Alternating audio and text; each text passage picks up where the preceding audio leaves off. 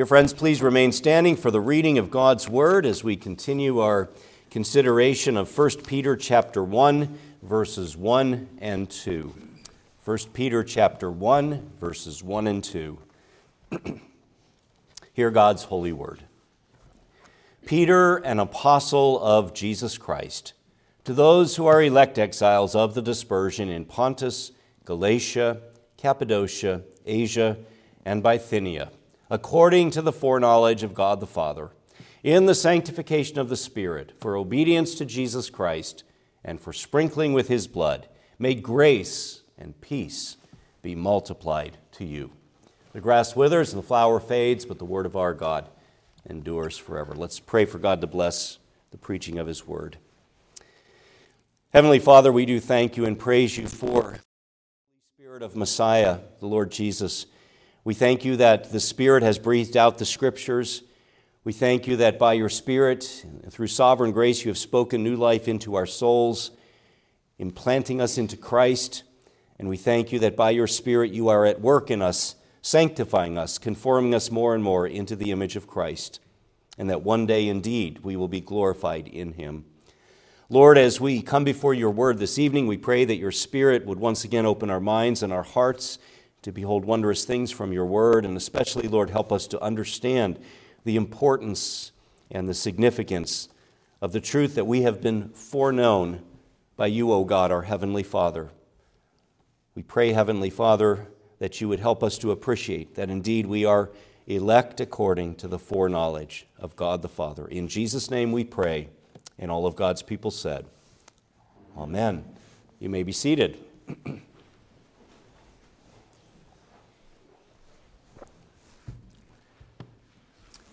Title of my sermon this evening is Elect According to God's Foreknowledge, Part 2. I know we've been spending a lot of time in this opening section of, of Peter's first epistle, but uh, this is a very important section and it kind of sets the trajectory and the focus of the rest of this marvelous uh, portion of God's holy word known as First Peter. And there are four key words to listen for in my sermon this evening the words grace elect, and then maybe two words that you may or may not be familiar with the word synergism and the word monergism. Well, dear ones, when you and I face struggles and trials in our lives, what do we need? Well, of course, we need comfort, we need encouragement.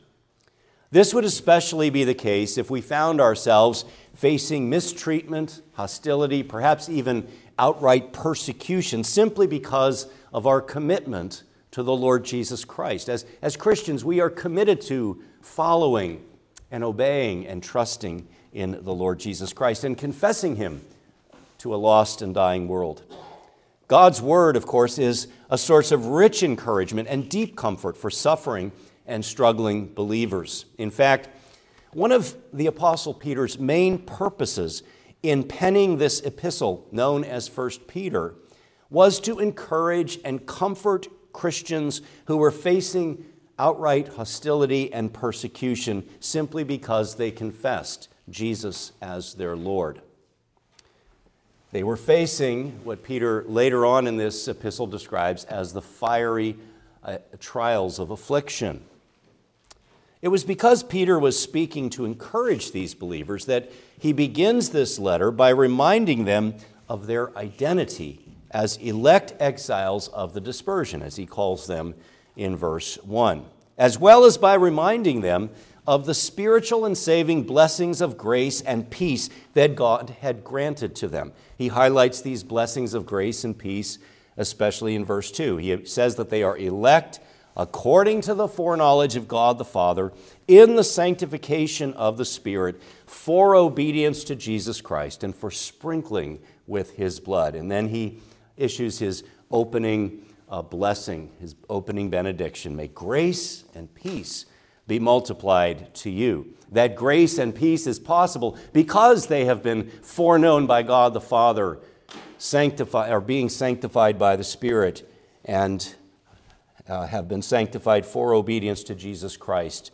and sprinkling with his blood. Now, again, notice that among these blessings that Peter mentions here was the truth that they had been elect or chosen according to the foreknowledge of God the Father. And we started to, on the last Lord's Day, dive into some, in quite some detail about what that term foreknow or foreknowledge actually means in Scripture. Now, I just want to, first of all, have us take a little step back. This morning, as, as many of you know, I preached uh, on the doctrine of the Trinity. We've been using the Apostles' Creed as a, as a guide for uh, the New Foundations series, and, and we considered the uh, uh, we considered our Lord's Great Commission, where He commands His church to go and baptize in the name of the Father, Son, and Holy Spirit. And, and so we considered the doctrine of the Trinity. I want you to notice the Trinitarian blessings that are mentioned here in, in verse 2, in verses 1 and 2. We, we see the God the Father being mentioned. We've been chosen according to the foreknowledge of God the Father, the first person of the Trinity, in the sanctification of the Spirit, that's the third person of the Holy Trinity, for obedience to Jesus Christ, that's the second person of the Holy Trinity. And all of this, again, underscores the fact that, uh, that there was an implicit and devotional Trinitarianism in the early apostolic church, a, a Trinitarianism that existed in Christ's church even from the earliest days of the apostles. Even though the doctrine, the church hadn't fully uh, developed or, or hammered out the doctrine of the Trinity, it's there in the Bible. It just took the church some time studying the word to, to bring it out. And, you know, God actually allowed in his providence heretics to rise up in the church. And that forced the church to go back to the scriptures and say, wait a minute, uh, what does the Bible actually teach here? And so uh, we have the Trinity in the Holy Scriptures. And Trinitarianism uh, saturates uh, the scriptures, especially the New Testament epistles like 1 Peter. In any case, on the last Lord's Day, we focused, as I mentioned, on the term foreknowledge. Perhaps we focused uh, to such an extent that maybe it was a bit wearying. I, I did a lot of linguistic, uh, talked about the linguistics of it and, and so forth. But one of the things, one of the reasons I did that is because it's so important to get a right understanding of what this term foreknowledge means. And what we learned on the last Lord's Day is that the term foreknowledge does not merely mean being able to foresee. When the Bible says that God has foreknown you, it doesn't just mean that God looked down the corridors of time and saw in advance the choices that you would make. The idea of foreknowledge is an idea of foreloving. In the Bible, when God is said to know someone, it indicates an, a knowledge with affection, a love, if you will. Not merely to foresee or know about or to know in advance, but to forelove. So to be foreknown by God the Father is to be loved with a purposeful, everlasting, saving love. In Scripture, of course, as I mentioned, the word know can often carry with it the sense of love, as in when it says Adam knew his wife Eve. It means a lot more than simply that he knew about her or was intellectually cognizant of her, but that he loved her with intimate marital love. Well, on the last Lord's Day, we, we contrasted the so called Arminian understanding of God's foreknowledge with the biblically reformed understanding of God's foreknowledge. And Arminianism, of course, is named after that uh, famous or infamous Dutch theologian, uh, Jacobus Arminius. And according to Arminius, God's election of us was conditional. It was conditioned upon the foreseen faith and obedience and perseverance in faith and obedience of believers. And this foreseeing of faith, this is how many of our fellow Christians of an Arminian persuasion understand the term foreknowledge. However, as I tried to demonstrate on the last Lord's Day, the Arminian understanding of God's foreknowledge is fundamentally incorrect, indeed, fundamentally unbiblical, because it misunderstands the biblical term for foreknowledge, and it is also contrary to what the Bible teaches us about the graciousness of our salvation in Christ. And so, tonight, tonight I want to have us uh, spend bulk, the bulk of our time considering some of the reasons why it is so important for us as Christians to have a correct understanding of God's foreknowledge. And this is the first main heading of your sermon outline if you're following along. Let's consider some reasons why it is important for Christians to have a correct understanding of God's foreknowledge. Is it so that we might pride ourselves in being theologically correct? No, this actually has really practical implications. It's important to understand the, what foreknowledge means. First of all, because how we understand God's foreknowledge will ultimately determine whether or not we are being consistent in our belief in salvation by grace alone. You see, friends, like Roman Catholics who know their church's theology, Arminians who know their theology will assert with vigor and energy that they are champions of salvation by grace alone. You talk to many Arminian uh, Christians, evangelicals of an Arminian uh, persuasion, who believe in this foreknowledge, this uh, view of election, this foreseeing or knowing in advance view of election, and they'll say, hey, we believe, like you guys, in salvation. In fact, we affirm salvation by grace alone. They use the same words that we do. Arminian evangelicals will claim that they believe that salvation is an unmerited gift of God and not at all an achievement by human merits or human good works. So, at least at the surface level, it would appear that Arminian evangelicals and Calvinistic or Reformed evangelicals, if we can use the term evangelical to describe ourselves, uh, that, that we are all in agreement, at least on the fundamental tenet of salvation by grace. However, it's when we dig beneath the surface that it becomes clear that the Arminian understanding of salvation by grace is quite different from the biblical doctrine of salvation by grace that we confess in the Reformed faith. We use the same words, the same terminology, but we don't necessarily mean the same thing.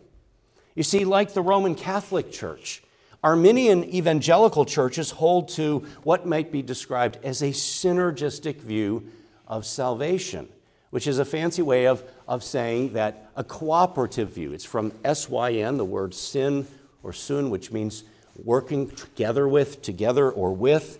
And so Arminians believe that salvation is ultimately a cooperative process between God's grace on the one hand and human free will on the other hand. And therefore, when you take it to its logically consistent extreme, Arminian theology cannot claim to believe in salvation by God's grace alone, but rather salvation by God's grace plus human free choice, human free will. It is a grace plus theology, just like Romanism is a grace plus theology. There's obviously uh, some important differences between the Arminian view and the Roman Catholic view, but when you get down, dig beneath the surface, at the foundation level, it's, it's very much the same. And let me just illustrate this. And maybe you've heard uh, uh, certain preachers on TV or, or, on the radio or over the internet say things like, uh, well, you know, friends, God has done his part to save you, but you have to do your part. Or maybe you've heard this statement God cast his vote for you. Who cast his vote against you? Satan cast his vote against you. Who cast the deciding vote? You cast the deciding vote. You ever heard a preacher say that? God cast his vote for you. Satan cast his vote against you, but you cast the deciding vote. That, my friends, is synergism. That is the cooperative view of salvation. It's by God's grace plus human cooperation with that grace. Again, as I mentioned, this view is called synergism. And when it comes to affirming a synergistic understanding of salvation, it's interesting to observe that evangelical Arminianism and Roman Catholicism are in essential fundamental agreement. Both systems hold to the synergistic or cooperative understanding of the salvation process, and therefore both systems I would assert, are ultimately systems of works righteousness, at least when they are taken to their logical conclusion, which thankfully they often are not. But nevertheless, when you take it to their logical conclusion, it, they both end up being systems of works righteousness. For both systems teach that while God's grace is certainly necessary, absolutely necessary, nevertheless, salvation ultimately depends upon man's choice or man's actions. For example, the Roman Catholic Church teaches that you attain salvation through obtaining merit before God. And how do you get that merit? by which you are ultimately justified and saved, you get that merit through your cooperation with God's sanctifying grace. And how does that sanctifying grace reach you? It comes to you through Rome's sacramental system, especially through the Mass and penance and things like that. Evangelical Arminianism, on the other hand, teaches that you attain salvation by making a free will decision for Christ as you cooperate with God's prevenient grace, especially as that grace is offered to you through modern evangelical new measures like the sinner's prayer and the altar call and, and rededicating your life to Christ and so forth. Practices, by the way, that were unknown in the Church of Jesus Christ until about the mid 1800s. Though these systems are very different at a surface level, I mean, the Roman system is a system of salvation through sacramental grace. Evangelical Arminianism is often a system of salvation through revivalistic grace, through these new measures. They both essentially teach the same thing. They're both saying essentially that God is powerless to save you unless you, sovereign man, sovereign woman, sovereign boy, sovereign girl, unless you allow him to save you. We hear that kind of language all that time in the evangelical world. We hear preachers say, oh, just let God, let God have his way with you. Allow God to come into your heart. It's all about you granting God permission. After all, God is a gentleman and he would never force himself upon you against your will. Of course, that's a character of the Reformed view, but the point is salvation, according to the Arminian system, is ultimately up to you. It's your decision, not God's. But God's Word and the Reformed faith in line with God's Word presents a very different view, a view known as monergism, from the word mono, which means one and it points to the fact that God and God alone is the only one who saves us from beginning to end. Salvation is ultimately of God alone from first to last. As the Apostle Paul states in Romans chapter 9, a chapter where he is talking about uh, the mystery of, of divine election, Paul writes in Romans 9:16, "So then it depends not on human will or exertion, but on God who has mercy. It is not of him who wills, contrary to what our Arminian friends say, nor of him who runs or exerts himself, contrary to what the Roman Catholics would claim, but it is of God who has mercy. Sola gratia, grace alone. Salvation is not a cooperative process where we are equal parties with God in the salvation process. No. Salvation is by God's grace alone. God alone saves you, brother, sister in Christ. Yes, it is true that in the gospel call, God does indeed command all men everywhere to repent, and that all who hear the gospel are indeed held responsible to repent of their sins and to put their faith and trust in the Lord Jesus Christ alone for their salvation. However, the scriptures also teach that it is only by His grace that we are able to repent and believe. Indeed, by his grace, God gives what he demands. For faith and repentance are themselves gifts of God, which Christ has purchased for those whom the Father has foreknown, those who have been chosen in him before the foundation of the world. Notice, by the way, the close connection between foreknowledge and sanctification and sprinkling with the blood of Christ. God has foreknown us, and he has therefore uh, chosen to set his everlasting saving love upon us and to make possible that faith and repentance by which we receive the blessings of salvation. So it's important to have a correct understanding of God's foreknowledge if we're going to be consistent in affirming salvation by grace alone. Now, I will say, brothers and sisters, I believe that many of our Arminian friends are inconsistent in their Arminianism that they are true brothers and sisters in Christ who are simply, uh, they, you know, they, they don't put the, all of the logical pieces together in their minds, but, and they do trust Christ alone for their salvation in spite of their theology. But nevertheless, when taken to its logical extreme, Arminianism as a theological system is a false gospel. And those who are consistent in their Arminianism cannot be true Christians because they're not really trusting in Christ alone, but Christ plus something they do. That's the Galatian heresy. Also, it's important to understand the truth about foreknowledge because when taken to its logical end, acceptance of the Arminian view of foreknowledge is a denial of the sovereign God revealed in Holy Scripture and the worshiping of an idol which allows man to hold on to a measure of his own fallen autonomy. In the Arminian system of salvation, God is not the ultimate sovereign, man is. The Arminian God is forced to beg and plead and grovel before sovereign man to, oh, please, please, please believe in my Son and be saved. And if you don't, I'll be so crushed. But in the biblical system, God is absolutely sovereign over every sphere, every realm, including the realm of salvation. Again, while humanity is indeed held fully responsible for its sins, and while God does not compel human actions by a direct external force, God does not force us against our will to believe in Christ, nevertheless, God is the one who sovereignly changes the hearts of his people so that they willingly, freely believe on the Lord Jesus Christ as their Savior and Lord. Apart from the work of the Holy Spirit, you and I would never want the Jesus revealed in this book. God commands and invites all to come to Christ.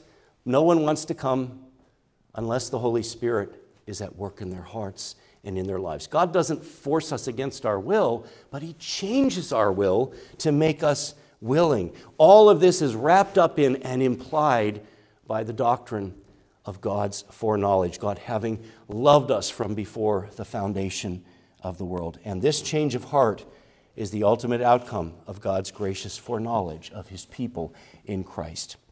The Arminian understanding of God's foreknowledge also brings no real lasting comfort to the true believer.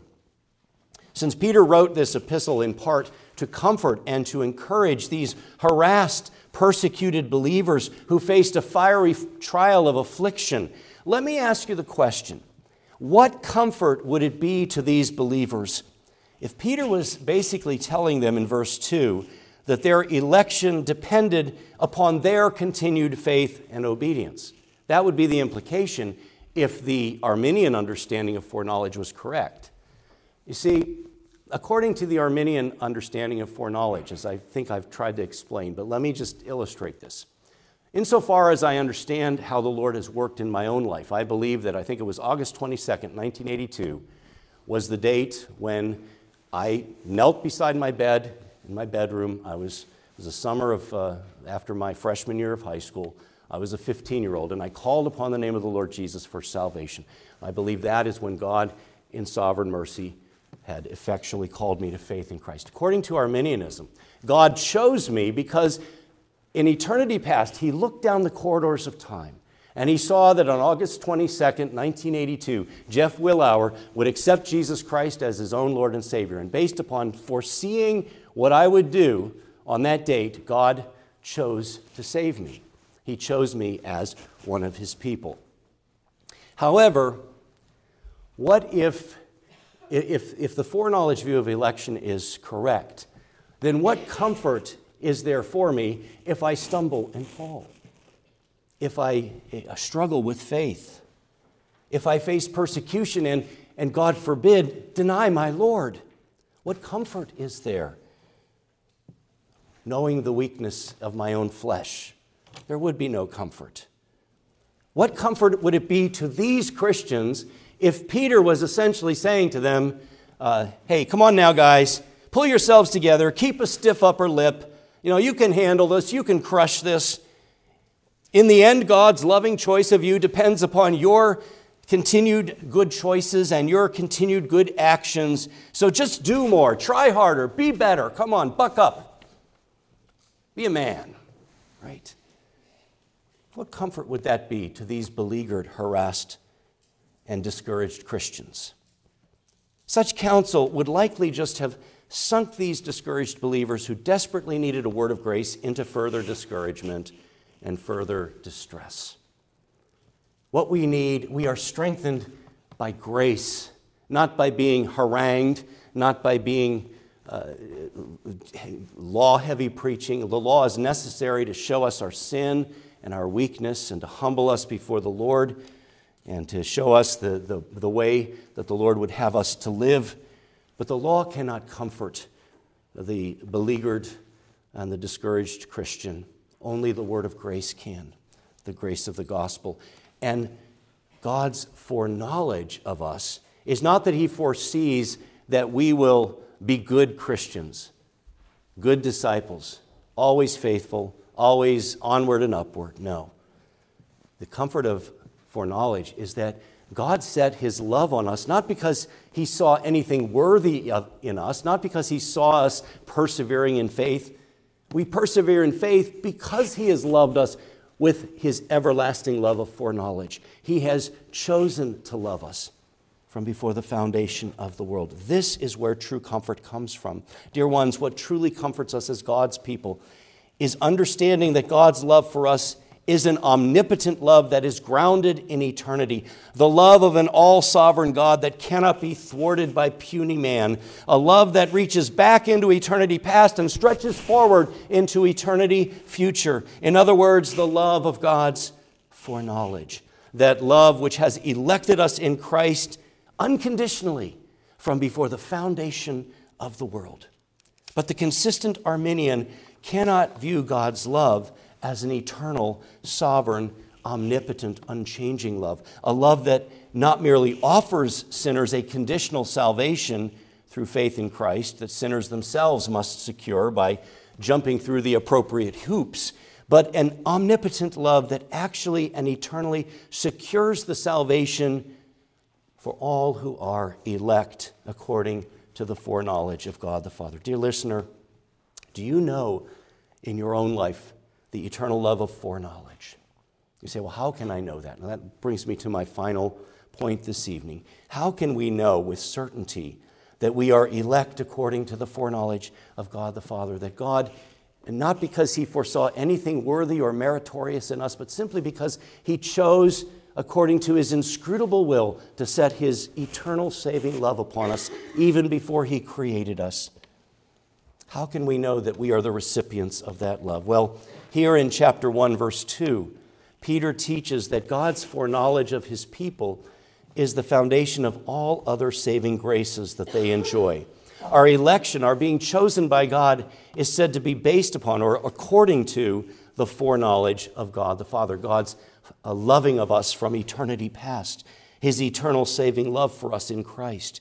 And then Peter goes on to list some of the blessings that are the outworking of that love of foreknowledge in the lives of his chosen ones. Blessings such as sanctification of the Holy Spirit, redemption through the atoning blood of Christ, and a life of faith filled obedience. Now, there's so much in this passage, and we're going to come back uh, and we're going to consider further in, in future weeks uh, the, the, the significance of the sanctification of the Spirit and and, and what it means to be chosen for obedience to Jesus Christ, what kind of obedience is he's speaking about, and so forth. We're going we're to dive deeper in future weeks, but tonight I just want to focus uh, more on in general and give a summary of, of these two blessings and how they can, uh, how if you see these blessings at work in your life, you can be assured that indeed you have been foreknown by God the Father if you see these evidences of salvation at work in your life. First of all,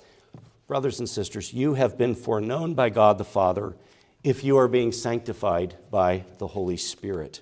It says that we have been uh, chosen or elect according to the foreknowledge of God the Father in the sanctification of the Spirit. Well, that raises another question. Well, what does that mean, Pastor? And how do I know that I'm being sanctified by the Spirit? Now, as I will argue uh, and uh, in a future sermon. I believe that when Peter uses the term sanctification here, that he has especially in mind initial sanctification or regeneration, what we would call being born again or regenerated by the Holy Spirit. But that, that initial born again, that initial convert, that initial uh, regeneration and sanctification leads to a life of, of progressive sanctification, growing in the grace and knowledge of the Lord Jesus Christ. So, if the Spirit has caused you to be born again and is at work in your life, how will you know that?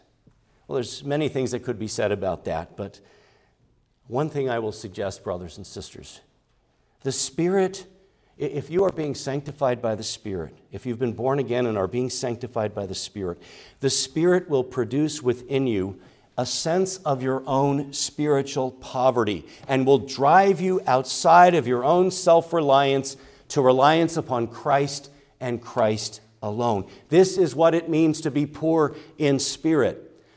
You're not being sanctified by the Spirit if you think you're crushing it in the Christian life.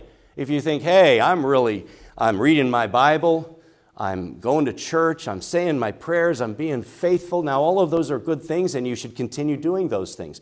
But if you're relying on those things as a, as a way of saying, well, I must be, I must be getting really sanctified. I'm just being, I'm just crushing it in the Christian life. I mean, and uh, you know, I'm not looking at pornography. I'm not getting drunk. I'm not partying, uh, partying wildly or anything like that.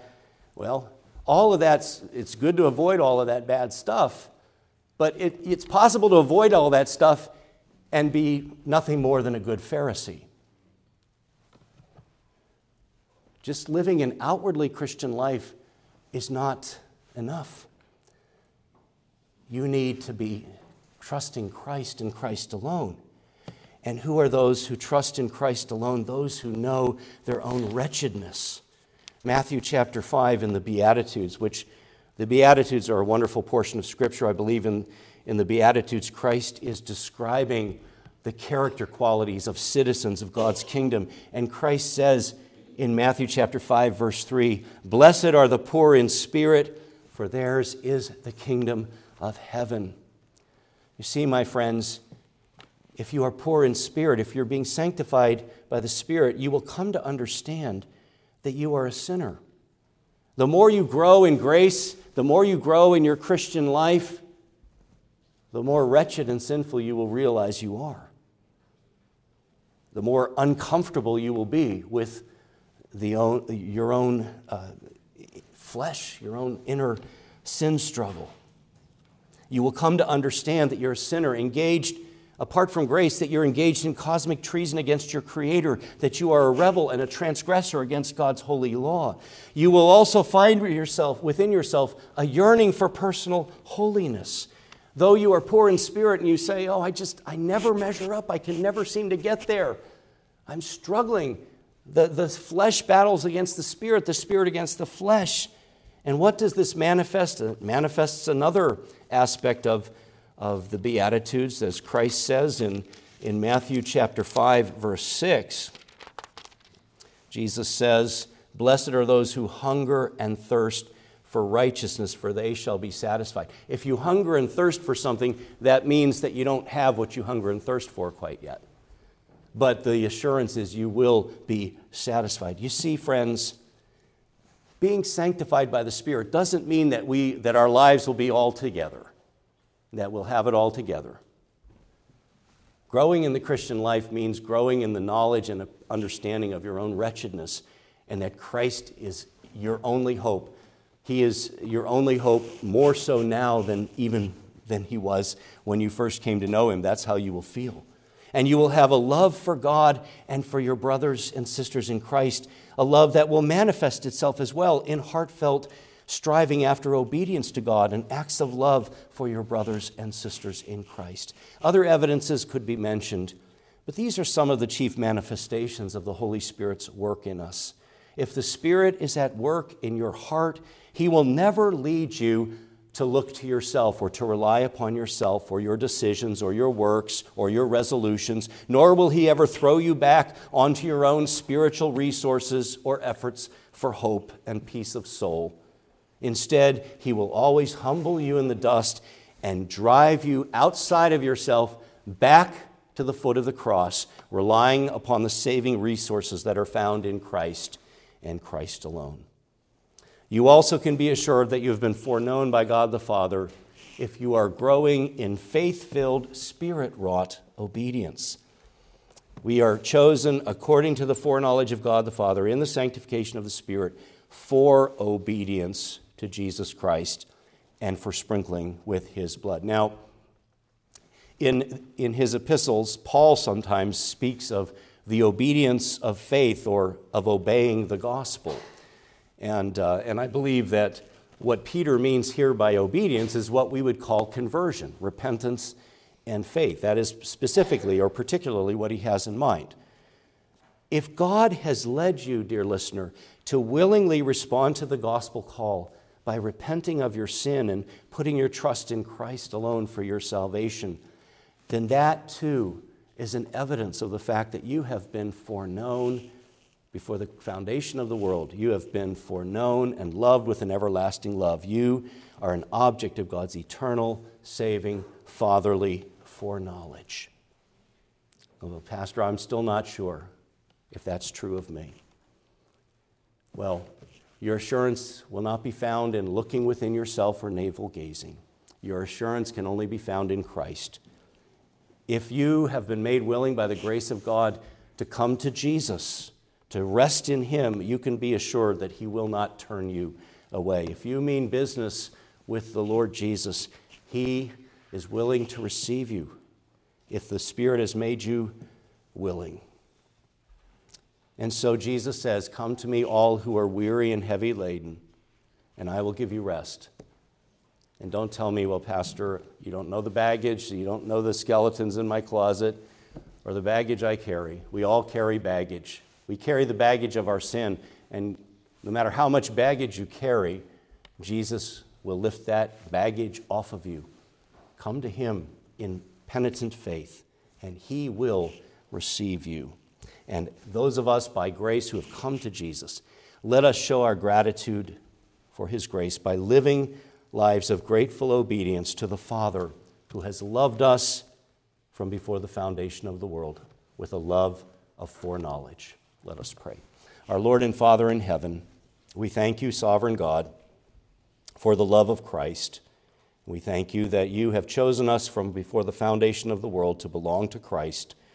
And we pray that by your Spirit, you would so work in us that we might find peace and joy and rest in our souls as we rely upon Christ and Christ alone. And Jesus, we thank you uh, we thank you, Lord, that you have saved us from first to last. We thank you, O God, that we are saved by your grace alone, through God given faith alone, in Christ alone, apart from works.